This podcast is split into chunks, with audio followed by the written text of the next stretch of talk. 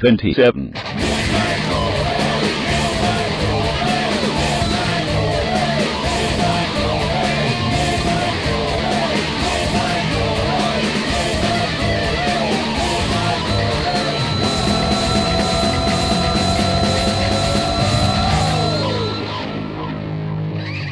Hello there, everyone. Corey here again for another podcast. All righty. yeah. Yeah. Well, uh, I, I've been really busy in November. I'm always busy, but November is even more busier. because I take on National Novel Writing Month, which is a fantastic program, uh, great website, nanowrimo.org. I've talked about it a lot. Last year when I did it, I posted it to my blog, but uh, I haven't been posting this year, and I had to come to a really tough decision this week. Uh, it's one that I was holding off on making until something had to give.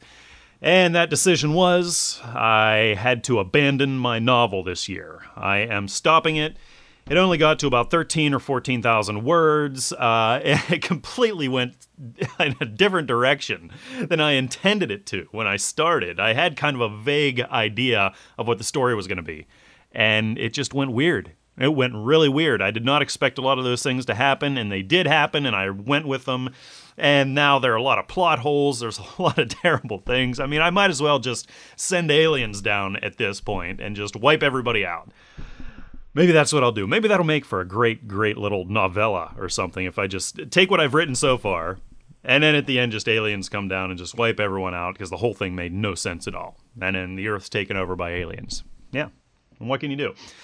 Uh, yeah, but other things that I'm doing, I am making music and I'm podcasting because those things are very important to me and they're very fun. Doing this is very fun. Talking to a microphone as if this microphone is a human being and is somebody who is really deeply interested in hearing what I have to say.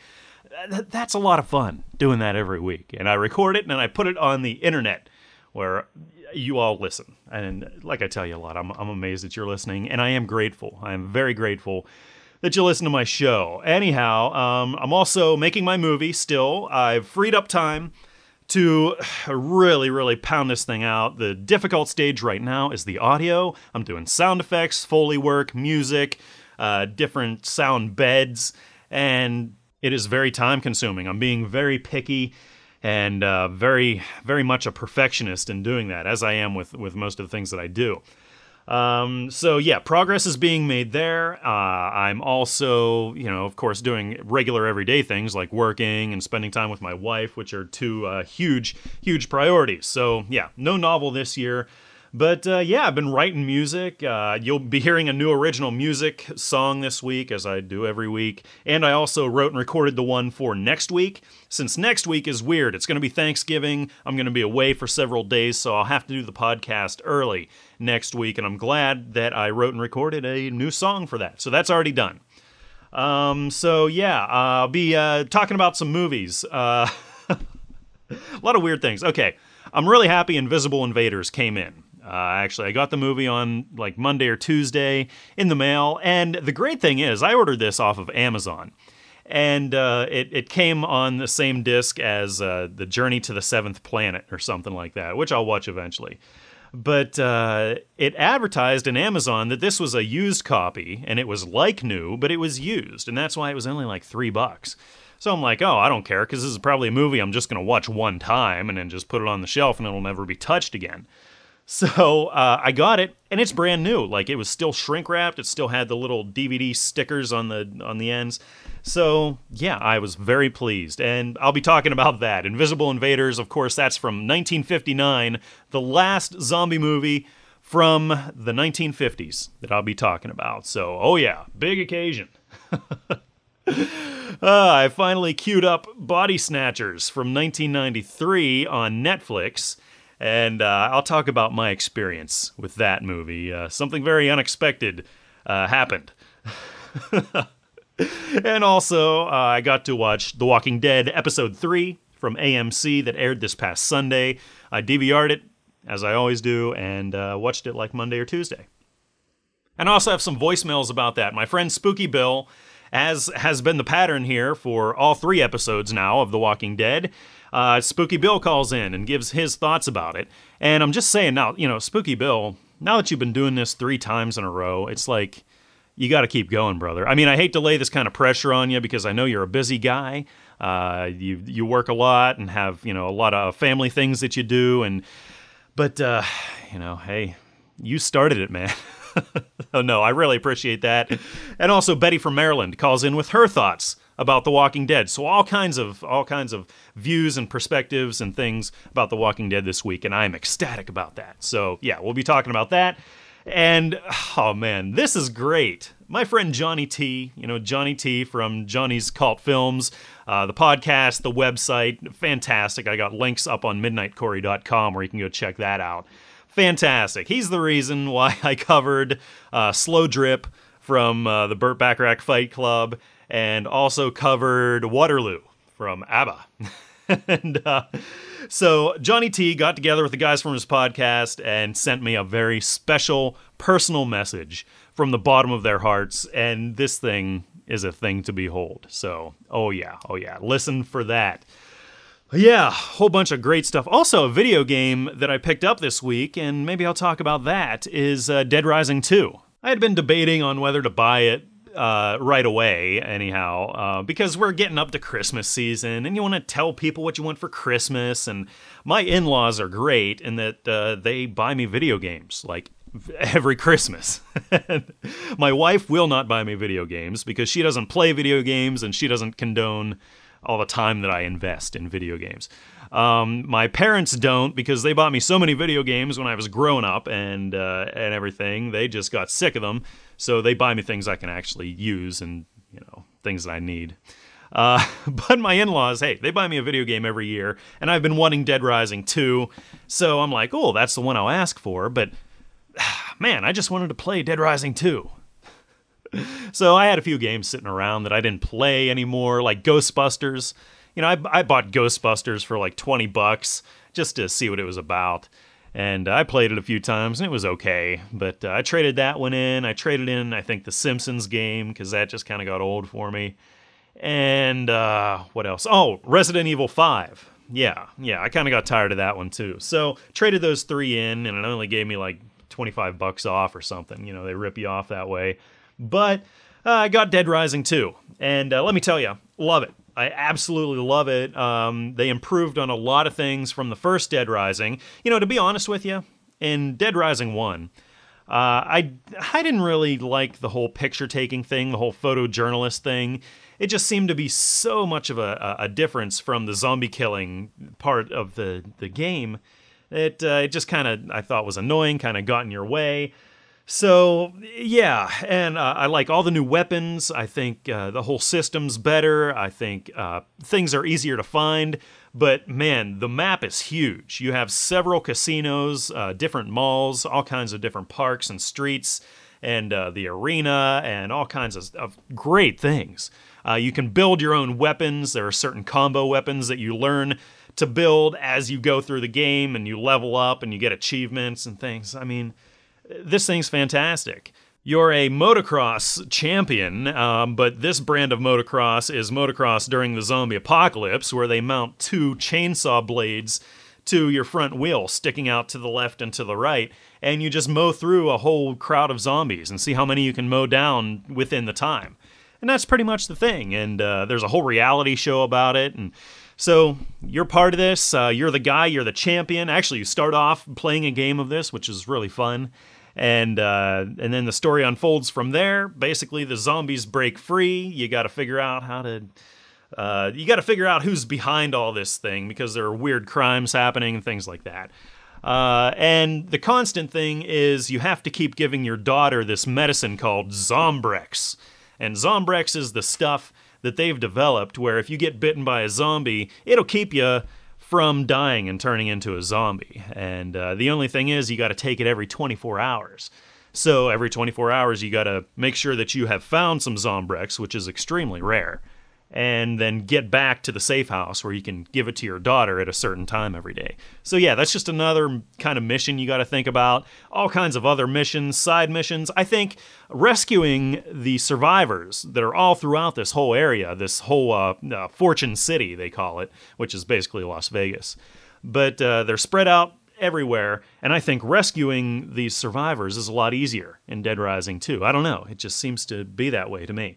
But uh, some great guns. I've already got some machine guns and uh, an assault rifle. So yeah, yeah, it's it's fantastic. It really is. So uh, that's my little review, I guess, of the game. Uh, I haven't beaten it yet, but I'm a good ways into it, and uh, it's it's great. So go buy Dead Rising 2 if you have an Xbox or a PS3 or wherever. It's it's released pretty much all over the world. So yeah, you should be able to find it. Dear Lord, I pray that I am insane. But all that happened is only in my mind. I pray that tomorrow the sun will shine again on living things, not on a world where only the dead walk the earth. Hey! To you, Midnight a message to you, Corey. A message to you, Corey. Hey, Midnight Corey, it's, it's Johnny from Johnny T's Cult Film Stop your Podcast. messing around. Just like to say thank you very, very much for like promoting our show and, and doing all the like you know the promotion for our show and the cover version and you even took up our challenge to do the ABBA cover version, which you did. Yeah, we didn't really mean that, but he still you did, did. it. Corey, a message to you, Corey.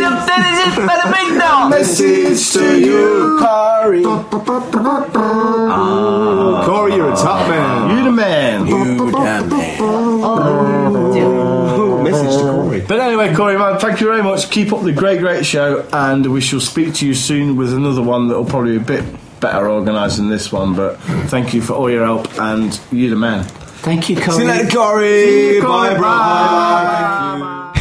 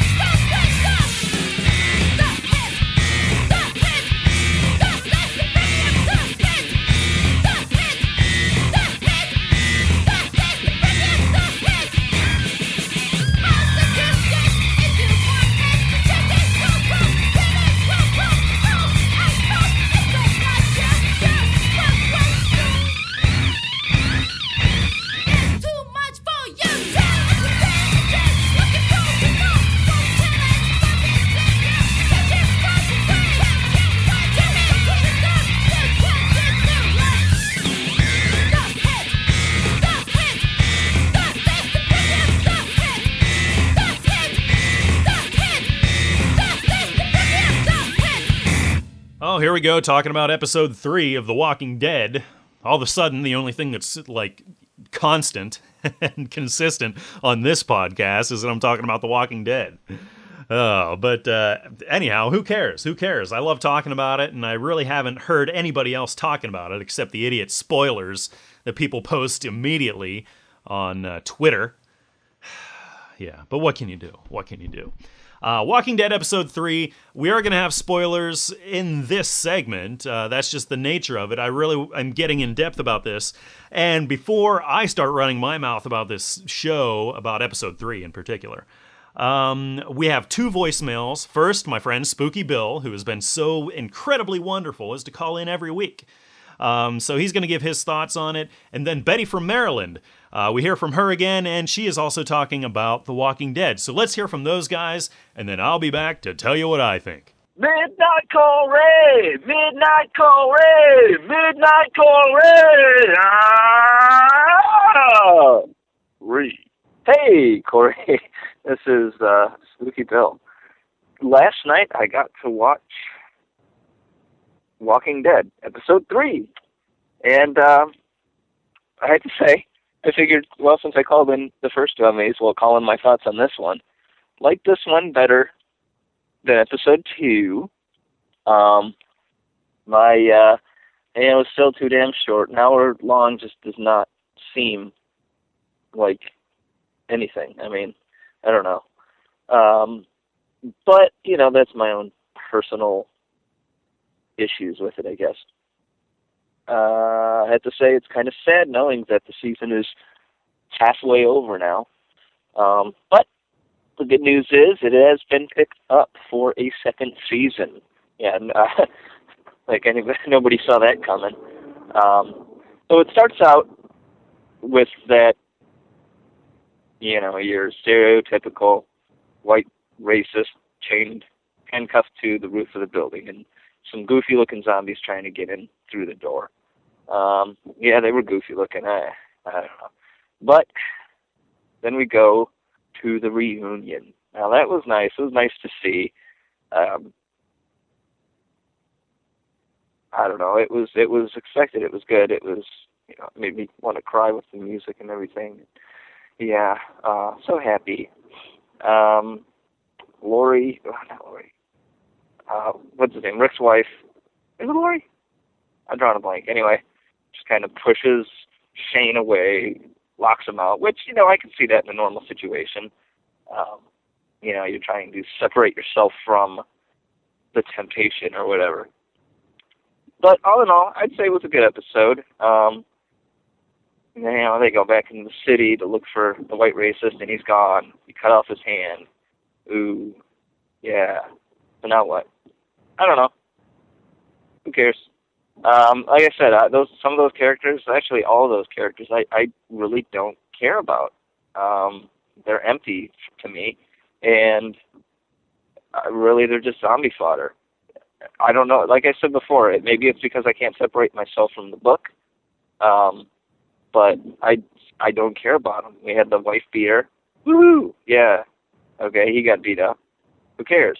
Um, we've got uh, uh well I gotta say one thing. I'm glad we don't have the overly zealous religious uh end of the world person at the camp because you know that's just been done in everything. Where was the gore in this one? It was in the with the zombie eating the deer. Um, wasn't a whole lot of it in this episode, but you know in that episode there was a lot of vibrant red blood, and uh, we met the other white racist, and um, yeah, I mean that's that's really it. I, I again I feel like you know okay, Rick and his wife were reunited, and that's pretty much the big plot point that happened in this episode. Yeah, they went into, to the city. Okay, and and again, nothing happened because it ended after an hour. And those damn long commercials. Thank God it was on DVR, so I could just fast forward past them. But it seemed to go forever. Ah, uh, yeah, that's my uh, just my thoughts on you know episode three of The Walking Dead. Now that the uh, season is half over, definitely to buy this one on on DVD. Uh, I hope it comes out with some excellent extras because that's uh man, that'd be great. Anyway, I'm starting to ramble as usual. This is Spooky Bill. Stay loose and stay safe. Oh wait. One more thing, good sir. They were making so damn much noise at that camp with the car alarm and white racist number two honking the horn of the truck that even my wife said, "What the hell is wrong with them?" Yeah, that they're just dumb. Not not smart campers, not smart people in the zombie apocalypse. Um, I have to say, Glenn is my favorite character. Um, I, think I think he probably even is in the comic. Um, you know, I don't know how I how I feel about his bald look in the comic, but uh, uh, I definitely like him in in the show. I think I think uh, I think he's going to be well, I guess sort of the comic relief character. Um, not overly done, but he's uh yeah, I should say I really like his character. I uh you know, he's a little dumb driving the car all the way back to the camp with the screeching alarms, but uh yeah, all in all it was fun. But my wife was even annoyed with how loud these people were. So uh that's what it is. Later. Hey, Corey, it's Betty from Maryland. You had asked people to call in about their thoughts about The Walking Dead, and I have actually many words to say about it, but one word would be excellent. Uh, AMC is the perfect network for this show. Um, Breaking Bad is a show that they also have on, and I think they're starting a new season in 2011. That is an awesome show. Anybody listening should check it out. It's great. And they have constantly been pushing the envelope on what you can and can't do on TV, and it constantly amazes me. Uh, what they can get away with. So I thought that AMC was a perfect forum for this show. Um, it's been a long time since I've read the first part of the comics. I am all caught up. But I'm interested in seeing how they adapt it for TV. I mean, there are some separations, sure, between the uh, comic and the television show. But, um, you know, I think that's um, really interesting to see what they do. And Frank Darabont uh, seems to be a good guy to be able to adapt it to uh, a TV series. So anyway, um, speaking of things they add and maybe um, delete to move the story along, would be Merle, the guy that was um, handcuffed on the roof at the end of episode two. Uh, he, from my uh, recollection, was not in the comic, but he is an awesome actor. Michael Rooker. He was Henry and Henry of a uh, ser- uh, bleh, Henry Portrait of a Serial Killer, and uh, anytime he's on a TV show or a movie, I have to stop and watch because to me he's captivating. And yeah, he's a hateable guy. Um, and I can't wait to see him again. And uh, now, as we know, at the end of episode three, uh, spoilers, he we will see him again eventually. And I think your theory of him being the governor is a good one, especially since the body trauma that he experienced to get off the roof um, could uh, correlate into similar body trauma of another major character. Um, trying not to be spoilery, but yeah, great. Um, I think the casting is excellent. Uh, Rick is is awesome. He is actually a Brit. Did you know that? Because that amazes me how British actors can mask their accents. Um, it reminds me of Tim Roth in Reservoir Dogs. You'd never know he was a Brit. Um, awesome. Uh, Dale and Glenn are straight out of the damn pages of the comic. They are so perfectly cast. The only one I'm not sure of right now is Carl, the little boy. And because he's a little boy, you know, I mean, he goes through a hell of a lot of changes throughout the story, so we can only hope the series goes as long to um, show the changes that he goes through. So the jury's still out for me on Carl, but hopefully he'll, um, you know, he'll prove his acting chops. So and lastly, I wanted to um, comment on the zombies themselves. They are great. They're like snowflakes. None, uh, no two are the same. Um, they're very individual. They have various levels of decay and mobility. You know, some of them can use tools, some can't. You can see their wounds. You know, you can kind of figure out how they died. It's it's great. Um, KNB Effects obviously took great care in uh, presenting these zombies and you know kind of combining the practical and the CGI effects um, to my uh, opinion a, perfect perfect uh, level. So anyway, I could go on and on, but it's been three minutes and 40 seconds. So I'm going to say goodbye for now, but I love the show and I love your show and I will talk to you later.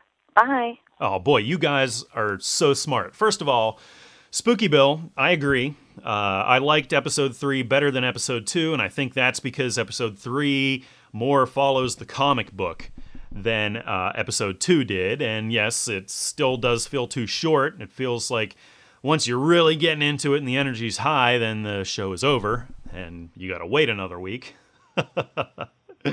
but uh, yeah, I still think that Merle is going to be the governor. You you watch, you watch. I think that's where it's going.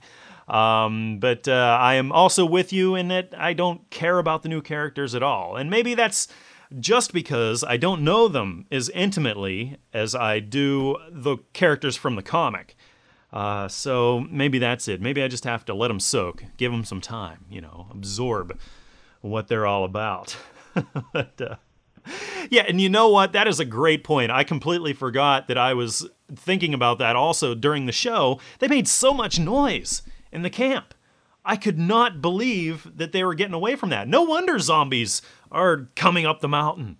No wonder. They're like, huh, we can't figure this out. The zombies have never come up this far before. What's going on?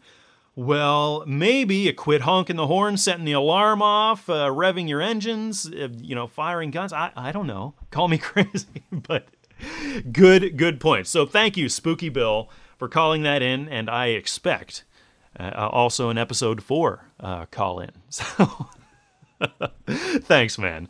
Um, Betty from Maryland, that was fantastic. You are absolutely right. AMC is the perfect home for this. Frank Darabont is uh, great, doing a fantastic job.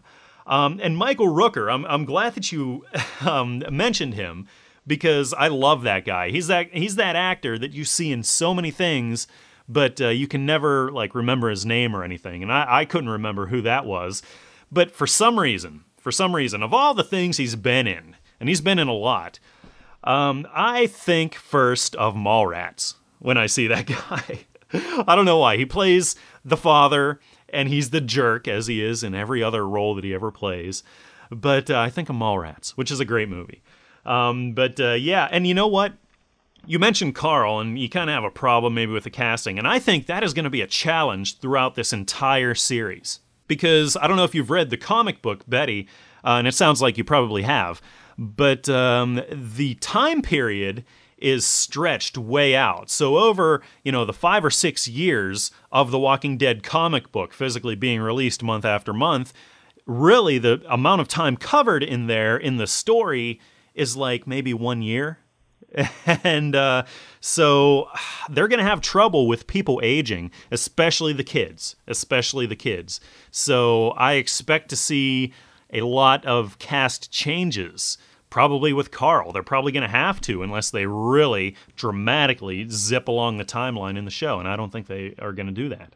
And I'm glad you brought up the effects. I love what you said about the zombies, that the zombies are like snowflakes. Because that's absolutely right. There are no two who are alike. There, there's no group of zombies that they just took and put a little bit of face paint on and maybe darkened around their eyes a little bit and gave them a little bit of fake blood and then sent them out into the into the crowd to hopefully blend in. You don't see any like that. Every one they took such care to uh, put in detail, and that is what makes a difference. But K and B effects are, are absolutely brilliant. So, thank you. Thank you, Betty. Thank you, Spooky Bill. So, let's talk about The Walking Dead. What did I think about it? Well, of course, you know, all the great things that my friends had to say there. Um, and uh, also, I've been thinking about it. In this show, even if you're not into the story, even if you think it's too slow, this show is worth watching just for the look of the zombies alone. I mean, I'm blown away. My one of my favorite zombies now in this episode is the zombie that gets up from eating the deer. I mean, just that look, and he kind of does a hiss at uh, I think it's either Rick or Shane that uh, is right there and confronts that zombie. But that look right there is so good and it's scary. And wow, wow. Um, but like I said, episode three is much more like the comic than episode two. We open with Merle, of course, chained to the pipe on top of the building, and he's reaching out for the hacksaw, and he's almost got the hacksaw within reach, and the zombies are coming. They're pounding through the door. And so it looks like that they might get Merle if he can't get that hacksaw to, to saw through his handcuffs. So, the rest of the group, we got Rick, Glenn, and all the others that they just met. They're driving to camp from the city. Glenn is driving this sports car into camp, and the car alarm is going off the whole way. And I'm thinking to myself, you'd have to have a horde of zombies right after you. Because, uh, I don't know, like Spooky Bill said, the sounds that they make in camp and going into camp are tremendous and I'm really surprised that a lot more zombies aren't invading the camp. But uh, we see the great, really emotional scene of Rick reuniting with his family and also seeing Shane again. You know, Lori is extremely happy that Rick is back, but she's also sad at the same time because she assumed that he was dead. Um, of course, Shane is not happy at all, even though he's trying to play it on the outside like everything's cool. Um, and Lori just completely dumps Shane after this. She tells him to leave her alone, leave her family alone. And uh, the big reveal here is that Shane had actually told Lori that Rick was dead. And so that's why Lori just went on with the assumption that that was true and slept with Shane, I think, so willingly. But now she is really upset with him about that. But the scene of the reunion with Rick and his family is just absolutely wonderful. So the big drama here is that we got Merle's brother Daryl still at the camp. Of course, he's out hunting. He has this crossbow that he goes out and looks for food so everybody can eat. And the whole group is trying to figure out well, how do you tell Daryl that we left his brother Merle chained to a pipe with the zombies coming? and uh, he's probably going to be a little upset. So there's this big confrontation with Rick and Shane, and of course the black guy, and I can't remember his name now because he's just he's a new character that I just don't care about yet. Um, but like I said, my favorite zombie in this episode was the zombie eating the dead deer. Uh, there's a big scene about that, and it's really, really great. And now we have Rick. He wants to go back to the city to find Morgan. And then also, he's like, well, if I'm going back to the city, I might as well rescue Merle while I'm there. So, of course, Shane is vehemently against this for some reason. But then uh, uh, Rick remembers also the big bag of guns that he dropped while he was, you know, riding the horse into town and he got attacked. So he's like, We still got this huge bag of guns laying in the middle of the street. Okay, we can pick up the guns, we can rescue Merle, I can see if Morgan's okay, and that's what we'll do in the city. So uh, we have this other scene of Shane beating the crap out of Carol's husband because he's a he's a woman hating abuser, and um, you know you gotta say you you had to respect Shane for doing that. I mean, that's how you feel whenever you see some loser wife abuser. yeah, it rhymed. Um, you know, doing that kind of thing to women, and uh, you know, you had to you had to give props to Shane for doing that. But of course, Carol's dumb enough to be upset about the whole thing and still go back to her husband after that. so yeah, it was a great episode. I mean, uh, my prediction uh, about Merle turning into the governor at some point is looking good so far because the big spoiler here that I'm going to give is that uh, they get to the top of the building to the pipe and the handcuff is dangling free and there's a severed hand sitting there. So of course, he got to it and hacked off his own hand because he didn't have time to hacksaw through the metal of the handcuffs. Oh, wow, wow. What an episode. This one was great. I gotta say, I liked it better than episode uh, two, also. And actually, this time around, I caught most of the commercials because I was sort of working at the same time, and during the commercials, I'd look down to my computer and, and do stuff. And uh, some of the commercials caught my attention. I found that commercial I was talking about where it was for a car driving through the horde of zombies, and that was actually for the Toyota Corolla um, and shows how good of a car it would be uh, to get away from zombies in. And uh, to that, I have to say that I'm really sorry, but during a zombie outbreak, the last car I'm going to trust to get me down the road safely is a Toyota. Yeah, yeah. So sorry, Toyota people out there, but yeah, but I'll post the link to that commercial. Uh, it's up on YouTube, so uh, you can go watch that. Um, and also, I'm seeing commercials for erectile dysfunction, and we see these erectile dysfunction ads plaguing TV almost as bad as car insurance commercials do. And I hate car insurance commercials. They're terrible. They think they're so smug and clever, but they're just retarded. I mean, it's car insurance.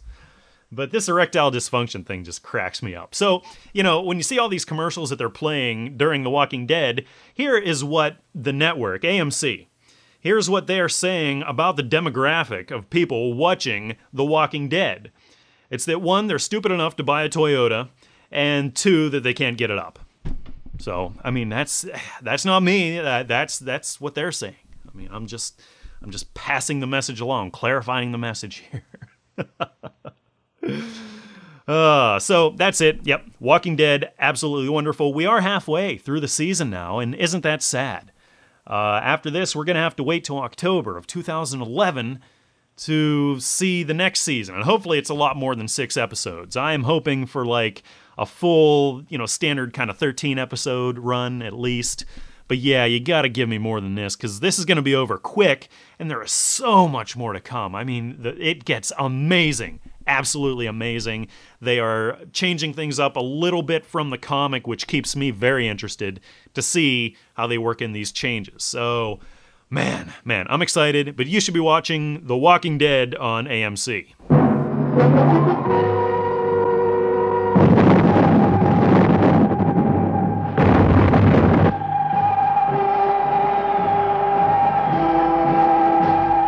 Within three days, the dead will destroy all the living.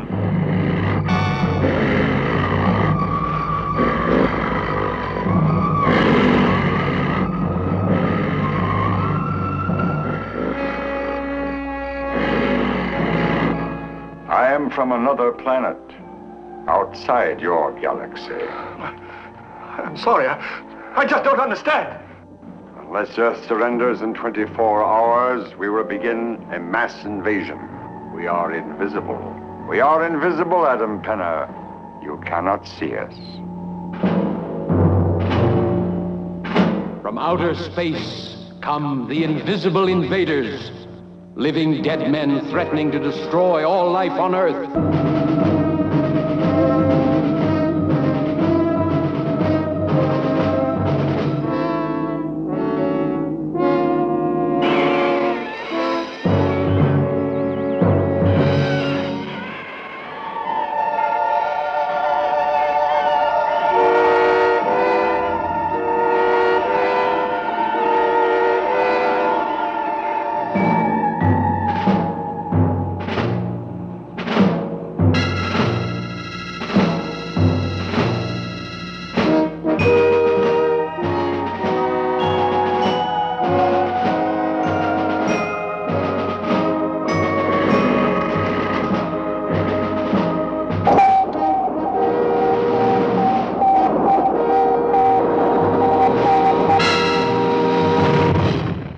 Invisible Invaders, 1959.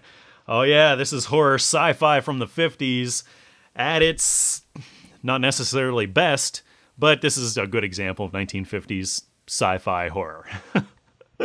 Oh, it's just over an hour long, uh, directed by Edward Cahn. And uh, yeah, I had to get this one through Netflix. I was interested in seeing it, or not Netflix. I'm sorry. That's just kind of an automatic thing for me. Uh, I got it through Amazon. I actually bought it, a few dollars on Amazon, and uh, I had seen screenshots from it, and I really liked the look of the zombies. I'm like, this could really be something here. This could be a lost gem. So yeah, that's why I kind of spent a few bucks on it. And uh, yeah, I don't know. I don't know. It's better than Plan 9. But uh, the plot here is we have a scientist named Carol Neumann, who is actually played by John Carradine, which is uh, really interesting because you don't hear this movie brought up when you're talking about John Carradine. But he plays a scientist experimenting with atomic energy. Of course, uh, there's a big accident. He dies in this explosion at his laboratory. And then suddenly he comes back from the dead to visit his other scientist friend, Dr. Adam Penner, and uh, completely freaks out Penner. But uh, Carradine's character, Dr. Neumann, tells Dr. Penner that uh, the body has been taken over by an alien and uh, that they're from the moon and that they've managed to change their molecular structure so that they're invisible to humans and uh, they've been studying the earth for centuries and that it, unless the humans surrender to the invisible invaders from the moon that the aliens will wage war so that's the whole thing they got to figure out how to stop the alien threat and I'm going to spoil this for you because you probably won't watch this and you'll probably never attempt to find it because this is extremely hard to find. But the big shocker at the end is that sound waves are the answer. They discover a certain high pitched frequency that uh, makes the aliens die. So there you go. But uh, another great example, like I said, of 1950s sci fi horror. We're in the atomic age and we're exploring the question of whether we should be uh, studying atomic energy and trying to harness it. And we're also questioning space exploration here a little bit. We have fears about what's out there because we're learning so much more about it and we're exploring into it. And so, is that necessarily a good thing? And people are being pulled apart rather than brought together in the midst of all this. Um, and it's very dialogue driven, as are a lot of movies of this era. Uh, but consequently, here it's pretty slow the whole way through. I discovered the pacing to make the viewer pretty sleepy. Yeah, yeah. So I was pretty drowsy during this. I didn't go to sleep, but yeah, yeah, I was very, very sedated. um, I liked some of the effects. Uh, for the 50s, this movie had a great look. Uh, I like the invisibility effects, kind of the feet dragging through the dirt that uh, we see an awful lot throughout the movie. And uh, actually, you get to see the aliens a couple times uh, right at the beginning, and they kind of disappear. But you see them for a couple seconds, and they're kind of these white, scaly things. And then at the end, while the aliens are dying, while they're kind of being pulled out of the bodies that they've taken over, Uh, you see there these big white things. So yeah, the effects were pretty cool. I like the crazy space age effects of the the sound waves and everything. That's pretty classic. Um, I really liked the zombies. I liked the look of the zombies. Um, they had this look of uh, kind of a Night of Living Dead kind of look. And this movie was making me think that, you know, George Romero definitely had to watch this one before he made Night of Living Dead. I think this influenced that. This came 10 years, or, you know, nine or 10 years before Night of Living Dead. And I gotta say, this has a lot of things about it. The zombies are very slow moving. You can tell they're dead bodies. And the makeup they use and stuff, they're very gruesome. And a lot of times you see a lot of, you know, skin flaps and blood and things like that. Um, yeah, yeah, great, great zombies. They look very cool. And another thing, you know, they advance the plot an awful lot by showing you a lot of stock footage, which is another thing that we see in a lot of 50s sci fi and horror movies. But a lot of it is here, and most of it is destruction. Things being destroyed. When the aliens attack, we see buildings blowing up and bridges collapsing and lots of accidents and fires. yeah. So, what we have here with Invisible Invaders is a lot of cool looking zombies, stock footage of pure carnage, intercut with a lot of lame dialogue. And then the whole thing is narrated by this really 1950s kind of radio voice. The walking dead were everywhere now. A vast army of destruction that could not be killed. But I gotta say, overall, you just gotta love the 1950s futuristic science. A lot of devices and gadgets and blinking lights and things. Oh, gotta love it. So I had a lot of fun with this movie, even though it was slow, even though it was kind of dumb. Uh, yeah, this is another one. So I'm gonna give it. Uh, I have six written down here, but let's give it a seven. Talking about it now, I um I, I got to switch to a seven out of ten. Invisible Invaders, uh, just because I'm not, I'm thinking about how much it influenced Night. This this really did have an influence. I'd be interested for somebody to ask George Romero or uh, John Russo or, or Russ Streiner, one of these guys, about uh, this film, and if they had seen it and if it influenced Night, because I think that it did.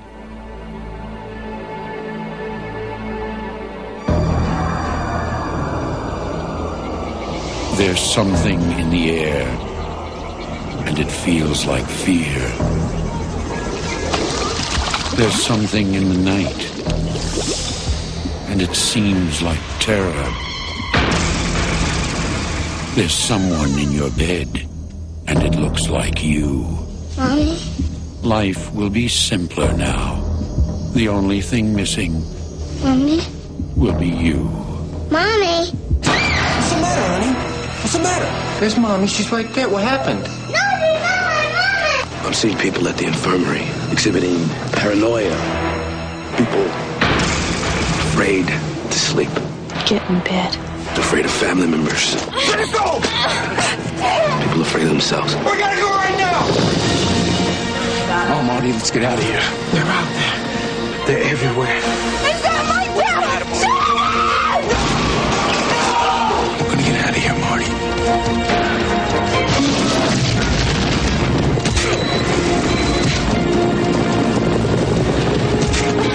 Where are you gonna go? Where are you gonna run? Where are you gonna hide? Nowhere. There's no one like you left. Body snatchers. The invasion continues. They'd kill to be you. Oh, this week I had time. I sat down, I put on Netflix on my Wii, and I brought up Body Snatchers from 1993. And I'm like, finally, finally, I have time to watch this. I can give it my full, undivided attention. Queued it up, started playing it. So, let me give you a little background information about Body Snatchers because my experience of this movie is quite peculiar and uh, left me quite dissatisfied, and you'll you'll see why. Uh, this is directed by a guy named Abel Ferrara, and interestingly enough, Stuart Gordon co-wrote this screenplay along with Dennis Paoli and Nicholas St. John. I don't know who either of those guys are, but I'm sure that they're at least somewhat cool because they co wrote with Stuart Gordon. Um, and Forest Whitaker was the only actor that I recognized. Um, he is a uh, an African American, and you see him in a lot of things, a ton of things. But I I never say, "Hey, that's Forest Whitaker." I actually had to look this up and see, oh, that guy's name is Forest Whitaker, and I've seen him in a ton of stuff. So yeah, he's the only one I recognized. Um, and really, this is a remake of Invasion of the Body Snatchers. Of course, first made in 1956, made again in 1978, and this is the second remake of the first movie. Uh, based on the Jack Finney novel, as all the other ones say that they are, but this one is completely different. Um, you know, I was really hoping to see Kevin McCarthy appear uh, doing a cameo, but I had no such luck. Of course, he made a cameo in the 1978 version, and he was still alive here when this was made, so I was hoping to see them pull him in just to be cool, to kind of pay homage to uh, that guy and to the original movies, but they didn't. And nowadays, the cool kids in film, the cool reviewers and podcasters and critics and whatnot, would call this film a reimagining. you know, it takes no real inspiration from either of the first uh, Body Snatchers movies or from the novel. I've never read the novel, but uh, I assume that this was completely different. It tells a whole new story but it still keeps the whole pod people alien you know body snatching thing going on in it so what we have here first off we have a big animated space title sequence it just screams 1990s uh, the animation looks good the space animation but uh, yeah that's all kind of computer generated and so yeah it's pretty cool the story that we have now is that uh, the EPA sends a man named Steve Malone to this military base to do some kind of inspections with these crazy hazardous chemicals that they're keeping on the base. So this is out in the middle of nowhere. He moves his whole family to the military base with him. They have to live there for a short period of time while he does his studies. Uh, the daughter, the teenage daughter named Marty, is your typical distressed youth of the 90s. you know, uh, guarantee you she listens to Nirvana and uh, things like that. So she befriends another rebellious girl at the military base whose name is Jen. Um, I immediately recognized the actress portraying Jen as being an actress from the original series of Beverly Hills 90210.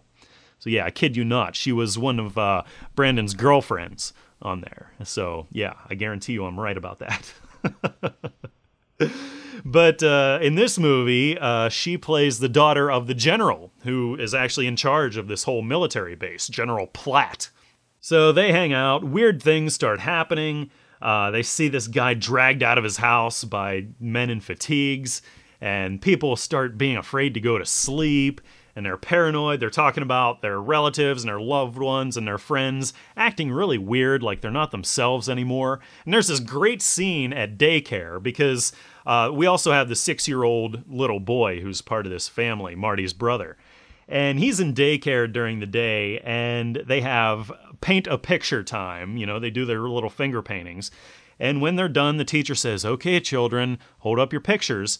And the scene is so creepy because all of the children there have drawn pretty much the same exact picture, the same exact squiggles and colors and everything. And the little boy here, that's part of this family that just moved in, has drawn something completely different. So he's the only one that uh, is not like all the other kids for some reason. And the teacher is acting strange, and the kids are acting strange. And the little boy comes home and tells his dad that they tried to make him go to sleep. And yeah, yeah, really creepy. But that's one of my favorite scenes uh, from this film that I got to see.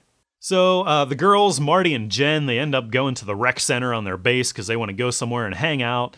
And uh, most of the military guys that are hanging out there are acting really weird. Um, but uh, Marty is uh, interested in one of the soldiers, so they kind of hook up. And um, and then we go to this scene where we just see these soldiers pulling these gooey pods out of this water. And we see really, really strange things start to happen. We see the stepmother being taken over in her sleep. and uh, just really, really cool pod effects here. Uh, I think the alien effects were done really well. This is all practical effects still. I mean, we're talking about 1993, and they look great. They look great. They really do. And that's something I got to give props to all throughout this whole series. You know, if you remember Invasion of the Body Snatchers from 56, they had really great effects for 1956. And then again in 1978, I loved loved the effects in the 1978 version. They were done really well too. And now we have 1993, 15 years later than the last one, and these show yet more evolution in film effects, practical effects, and yeah, yeah, thumbs up from me on that. And then we got the scene where Marty's in the bathtub and she's kind of dozing off, and then all of a sudden, these little tentacles come up out of the water and start going on her face and up her nose and in her mouth and in her ears like they're going to take her over. And uh, also, her father, Steve, is going to sleep in the bed, you know, right down the hall. And these little slithering tentacle things crawl all over him while he's going to sleep. And then it's kind of beginning the alien takeover process of them because it has to happen while they go to sleep. And their new alien bodies, that are basically clones of their real human bodies, are just about ready. And that's what these tentacles are doing. They're kind of sucking the, the whatever out of them into their new bodies. And so Marty's new body comes crashing through the bathroom ceiling and she wakes up just in time. Uh, her dad's new alien body comes out from under the bed. And like I said, they're both woken up before it's too late, and they pull all the tentacles off of them, and they're all freaking out. And they discover that pretty much the whole area has been taken over. Uh, it's just chaos around the military base. And all of a sudden, it's kind of a run for their lives because they've been discovered. And now, the people who have been taken over by aliens use these really high pierced, high pitched, piercing screams to summon the rest of the aliens. And uh, that's something, I don't know. I thought that was kind of cheesy, that whole scream thing. I mean, it was kind of freaky, and it was very bone chilling, but uh, was maybe a little weird for this movie. I don't know. Then it cuts to a scene of some kind of Middle Eastern terrorist plot. And um, so I'm going along and I'm watching this movie, and we have things where there are uh, there's terrorists planning to bomb buses, 50 buses in the United States to kind of show them that you know you can't be safe anywhere. And so I'm I'm watching this and I'm like, this is weird. It kind of changed direction completely. So maybe in the Body Snatchers, this whole thing is somehow a a product of a Middle Eastern terrorist thing. But I'm like, well, back in 1993, they weren't really doing a whole. I mean, we had Desert Storm right around then, and but the whole terrorist thing in the US, that wasn't as much of an issue as it is nowadays. So this is kind of weird. So I'm actually watching this, and then 10 or 15 minutes after this big plot change had happened, uh, Jeff Daniels shows up. And I'm like, was Jeff Daniels in Body Snatchers? And I look up and I couldn't find him in the credits, and I'm starting to get suspicious. You know, and then I heard I heard somebody talking about email and I was thinking to myself, 1993, like no one had email back in 1993, just, almost. And so I start kind of doing some Google searches about this. And here, I'll be darned, the, the, the movie switched over mid movie and began to play the ending of the movie Traitor from 2008. And I'd actually thought that I was still watching Body Snatchers for quite a while. So, of course, I sent some kind of canned problem report to Netflix. But, uh, you know, if you've ever tried to communicate with Netflix, the options that they give you to do that are very vague. They're very terrible. It's just a series of web forms, and uh, it's the only way you can contact them. Uh, it's, it's not even like they're human. It's like some big machine is behind Netflix, and uh, you have to communicate with the machine. but now, actually, I'm wondering that if I queue up Traitor, that um, maybe it'll switch to the ending of Body Snatchers at the halfway through. So I don't know. So I never got to watch the ending of Body Snatchers. I'm sure things come to some great big ending, but uh, I still had like half an hour left. Oh, what a disappointment! What a disappointment! It, it's just I, I, look back and I laugh because I went for a while thinking that uh, I'm, I'm watching Body Snatchers. I'm trying to connect the two plots. Oh man, oh, yeah. I never said that I was the, the sharpest nail in the box or whatever they say. I don't know. But uh, I wish I could have seen the end of this. I was actually enjoying it. Uh, it was much better than I was thinking it was going to be for a second remake, especially horror of the 90s, which generally isn't that great. But yeah, yeah, I thought this was pretty good. Um, and the thing about these Body Snatchers movies, and the thing that makes them really scary, is that you're never really sure that the people are who they appear to be and they're just acting a little bit off, but it still could be them. So is it them? You know, who's changed? Who isn't? Um, the aliens are making exact physical replicas of the humans. And uh, the only thing is, they don't act with any emotion and are just kind of weird. And we see that, and it's really creepy. So I think that's what really makes these movies. Um, I think, yeah, this one was played out really well. So uh, I'm going to give you a recommendation to watch this, and I'm, I guess I'm going to give it a little rating here, how I would rate it. Um, I would give this, for what I saw of it, um, a 7 out of 10. So that is Body Snatchers with the traitor ending. 7 out of 10. but I really love the effects this time around. Like I said, I love the 1990s. This is a good 1990s horror slash sci fi kind of film. Uh, had an original story. Um, I'm not saying it's perfect, but I'm saying, hey, this is a great movie. So hopefully I'll be able to see the ending some point here soon. In the dark past, humans were their prey, and blood was their life. I'm Radu. Find him before killing begins again. Now in modern day Transylvania, eternal evil has reawakened. Afraid for you.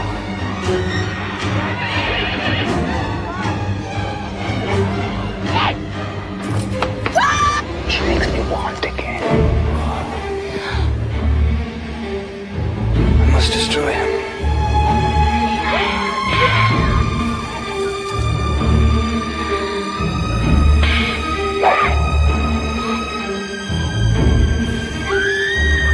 Subspecies. Starring Michael Watson and Angus Scrimm of Phantasm.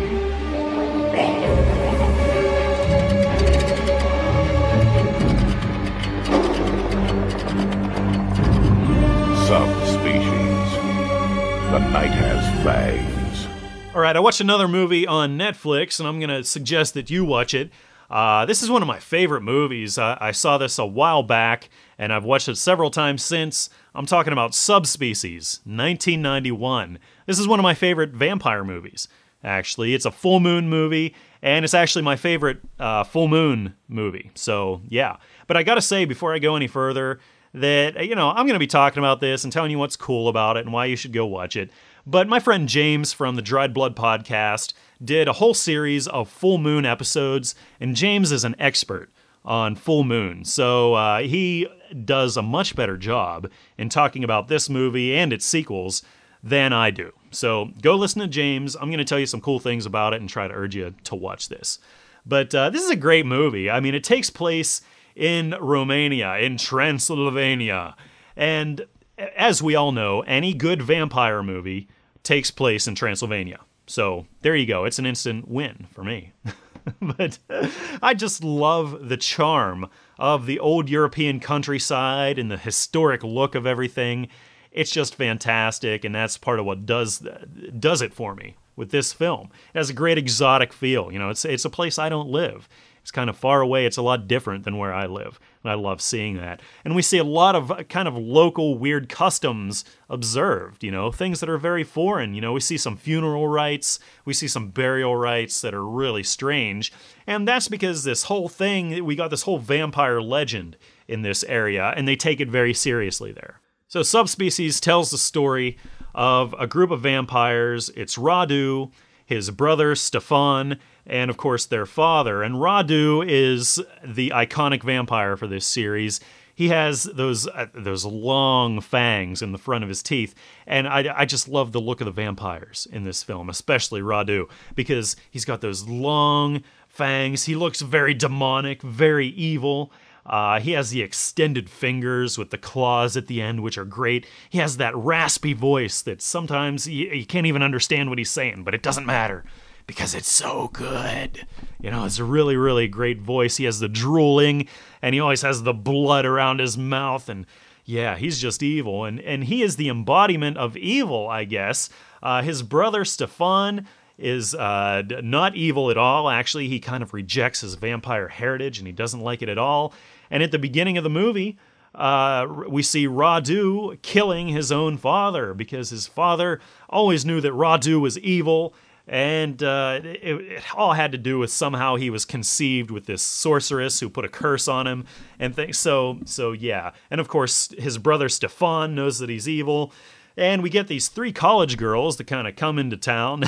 yeah, very nice looking young girls. And they're exploring all of this. They're kind of on vacation and they're exploring the spooky vampire things. But of course, right away, the vampire thing kind of happens to them. Radu wants to take these girls for himself, and Stefan falls in love with one of them and is, is trying to see if he can make it work, where he can be with this mortal human girl, but uh, also still be a vampire. And they don't think it's possible, but, uh, you know, hey, he's gonna try. And of course, things go wrong. Uh, Radu ends up vampirizing all of the girls, basically. Stefan has to save the girl that he loves at the end. She's been bitten by Radu, but Stefan is going to turn her because uh, Radu is so evil, he doesn't want her to be under Radu's evil influence. They end up killing Radu at the end, so there's the big spoiler. Congratulations. Uh, and uh, but at the end, we see that Radu is not necessarily dead, even though they've uh, pierced his heart with a wooden stake and chopped off his head. And uh, by the way, the subspecies here, the reason it's called subspecies is because these are the little demonic creatures that uh, Radu calls to do his bidding.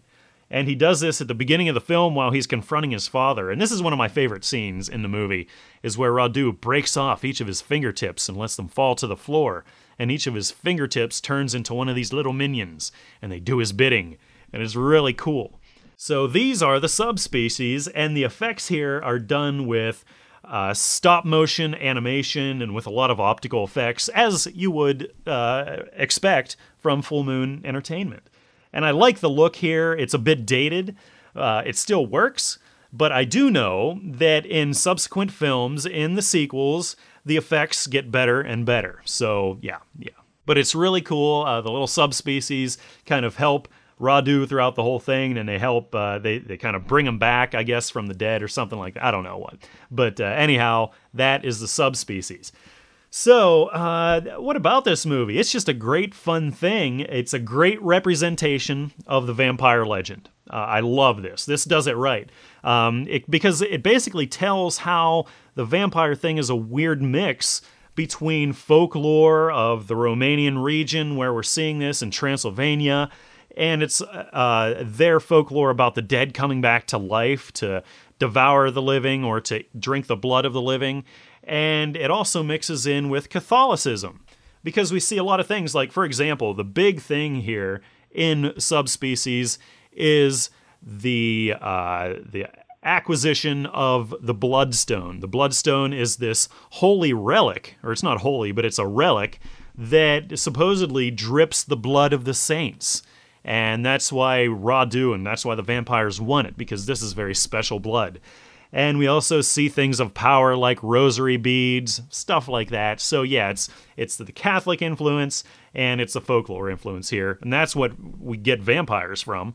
And so that's what we see here. It's great. It goes back to its roots. It's very gothic. You know, I love a great gothic feeling vampire movie and um, directly influenced, I think, in a lot of ways by Nosferatu. Because uh, the look of the vampire is very much like Nosferatu.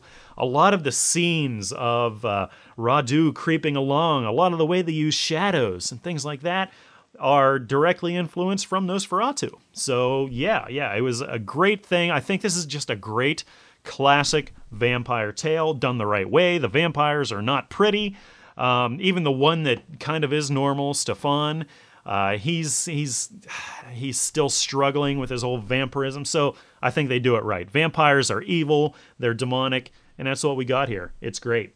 So, it's available on Netflix Instant Watch, uh, as as you all know, for each one of you that uh, goes out now and watches Subspecies on Netflix Instant Watch. I get a nickel every time. oh, I'm just kidding. I wish. I really wish. Netflix, make me rich. All right.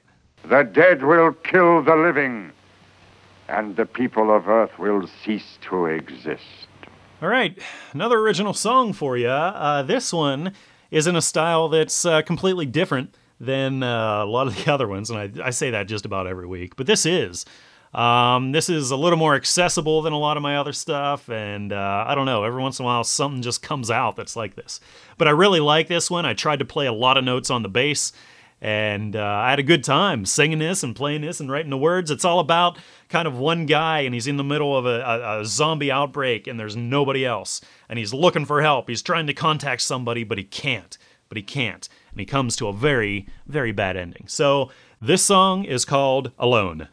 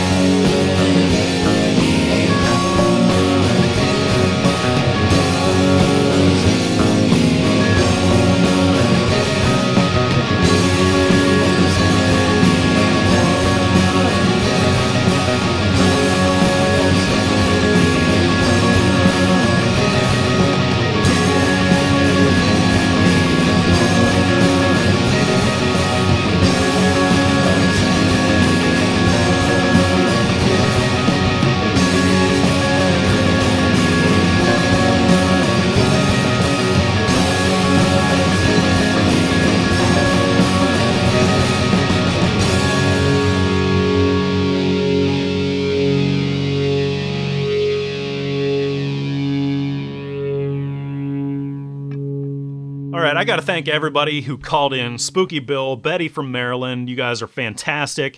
Uh, the message that I got from Johnny T and everyone over at the Cult Film Podcast, man, uh, that was great. That's probably one of my favorite personal messages ever.